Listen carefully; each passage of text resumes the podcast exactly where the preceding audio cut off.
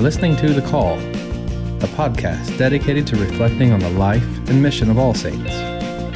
All Saints is made up of a group of random individuals who are bound together by the galvanizing love of Jesus and his nerve wracking call to drop our nets and follow him. Following Jesus begins with the first step of hearing the call to follow him in his mission. But where is he taking us? That's the question.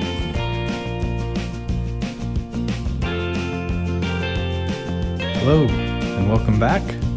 Um, yeah, so last time we were together, we started talking about discipleship and how, w- well, we're not that great at it.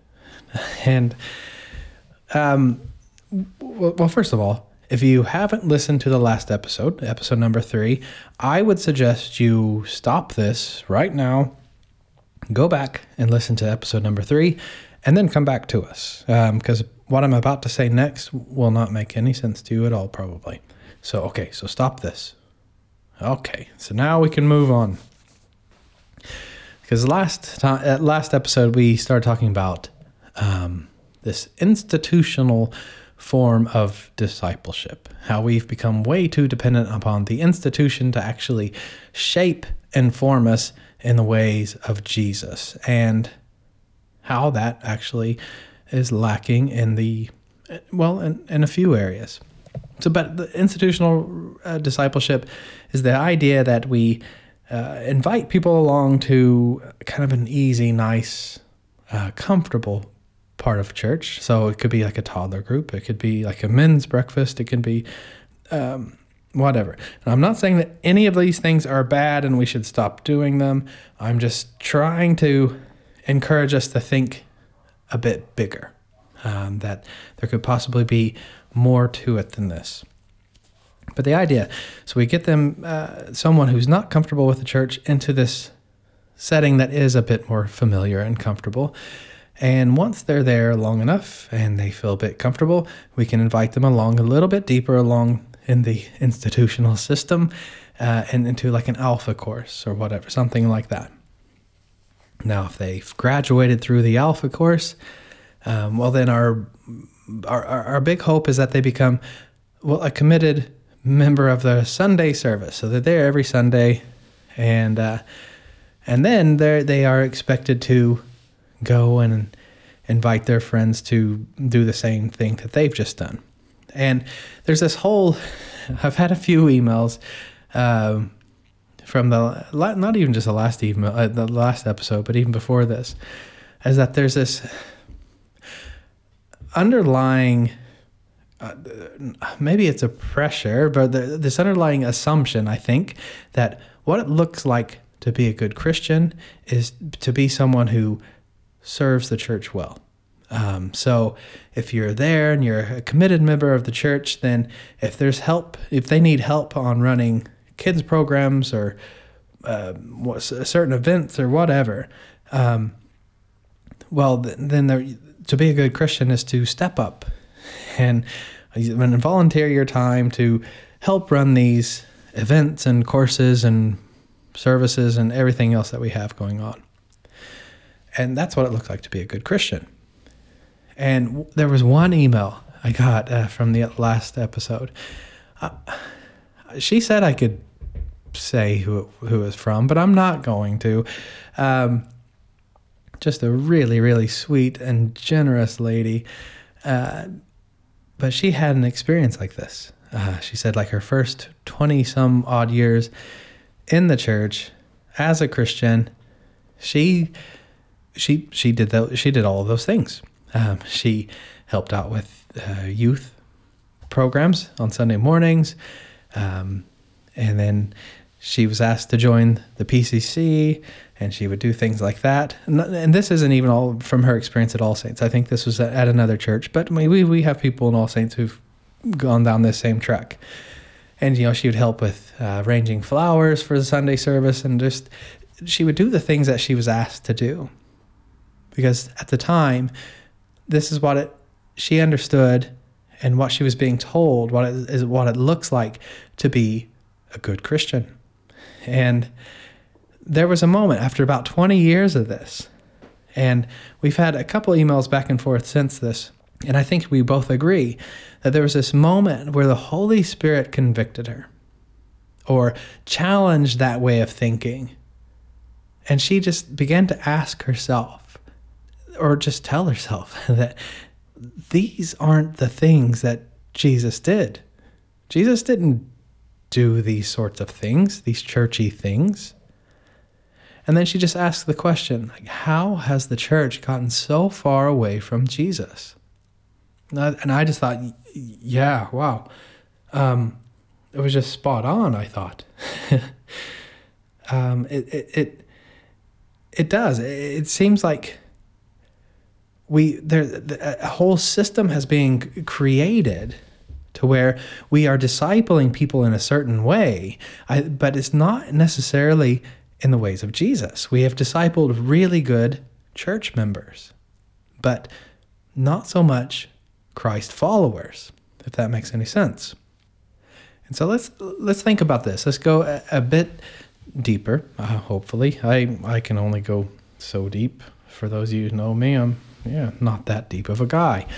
Um, but let's just think about the Great Commission when Jesus, this was the last thing that Jesus told his disciples. You know, he says, Go and make disciples, teaching, um, baptizing them in the name of the Father, Son, and the Holy Spirit, and teaching them to obey all that I have commanded, and know that I am with you till the end of the age. Um, now, he was telling this to these guys who had been, well, traveling with him for the last three years. And they were watching Jesus carry out his mission. And not only that, Jesus, during this time, had sent these guys out on their own mission and on a few occasions. Um, so these guys have been trained. They, they, they, they weren't just sitting in a, a classroom setting. This was like practical learning for like three years.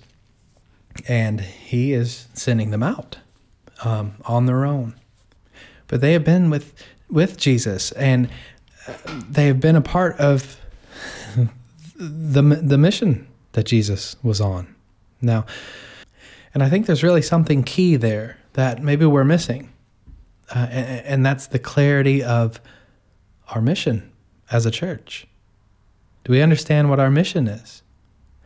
As if not, um, then I, how are we going to know how to be discipled ourselves? Which that was another big thing that I was uh, picking up on through several of the emails coming through. It's not really clear how we're being discipled ourselves. Uh, but if we're not clear on our mission, well, yeah, well, how how would we know what we're being shaped for? And and if we don't really know what our mission is, then how, do we know what we're calling other people to join into?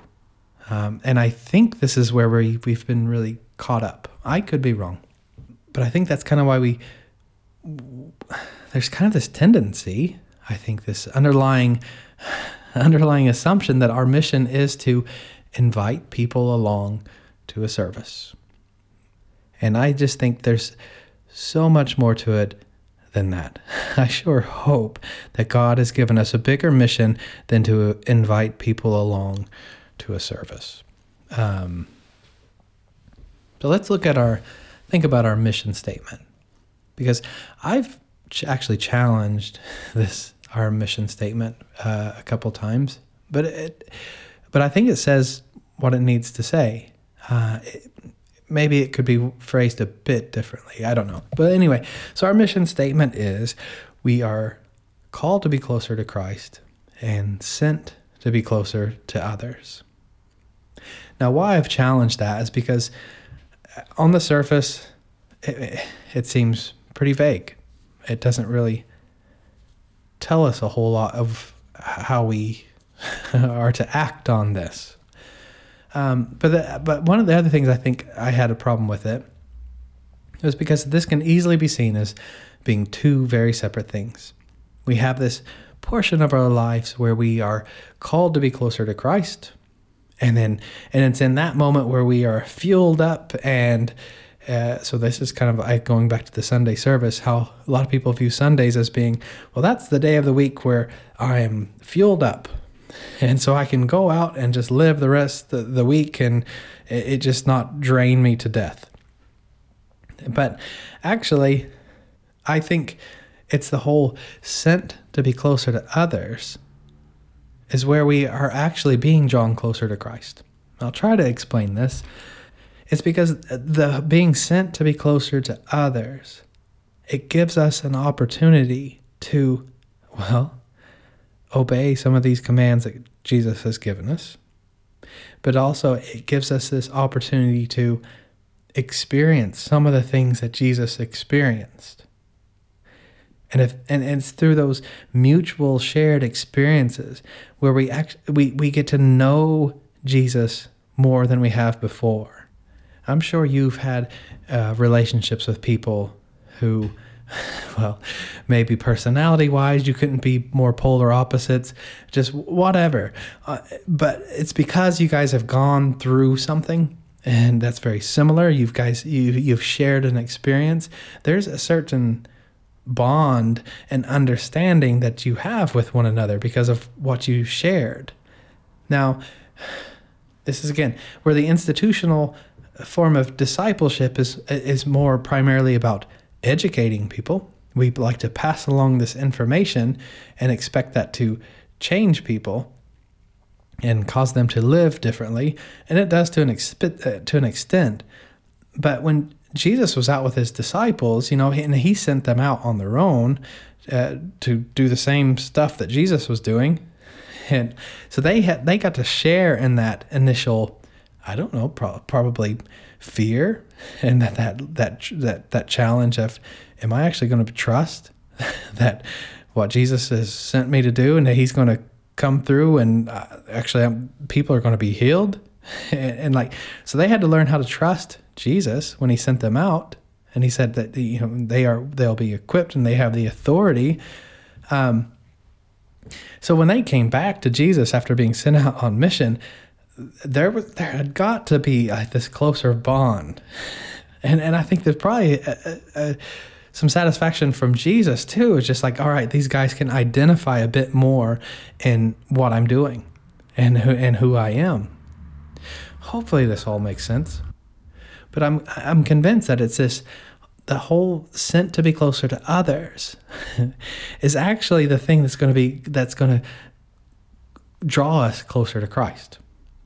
So maybe I'll just stop right about here and just ask the question do you think that maybe one of the the key things that have been, has been missing in our own personal discipleship is um, we haven't been living in the ways uh, where we get to have those shared experiences uh, with Jesus, to experience the things that He experienced.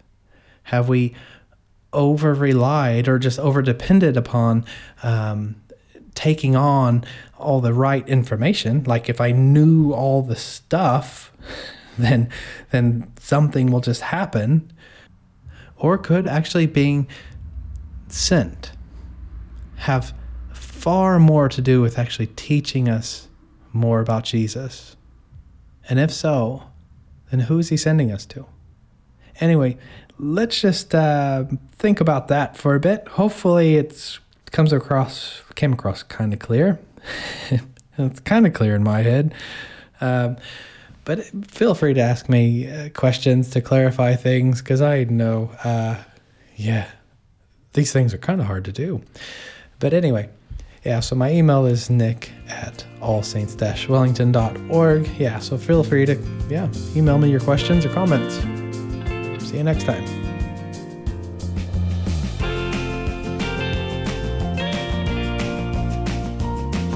Thank you for listening to The Call. The aim of The Call is to be a catalyst for a conversation about our role in God's mission. I would love to hear your thoughts and comments about what was discussed in this episode. So please contact me at nick at allsaints-wellington.org. And if you would like to be on the mailing list to receive additional resources about the things we discussed and to be notified when the next episode is released, please email me at the same address nick at allsaints-wellington.org. We'll see you next time around.